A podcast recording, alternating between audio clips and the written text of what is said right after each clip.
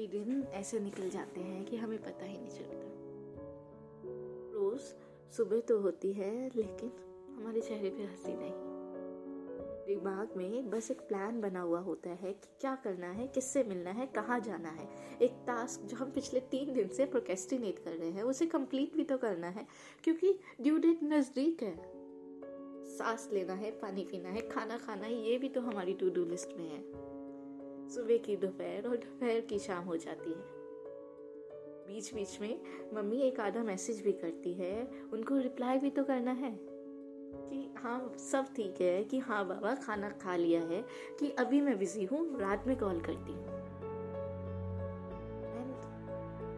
रात हो जाती है, अंधेरे में स्ट्रीट लाइट के नीचे मीठी सी ठंड में। ईयरफोन्स लगाकर तुम अपने एक और फेल दिन की निराशा लेकर गाने सुनते हुए वापस जाती हो।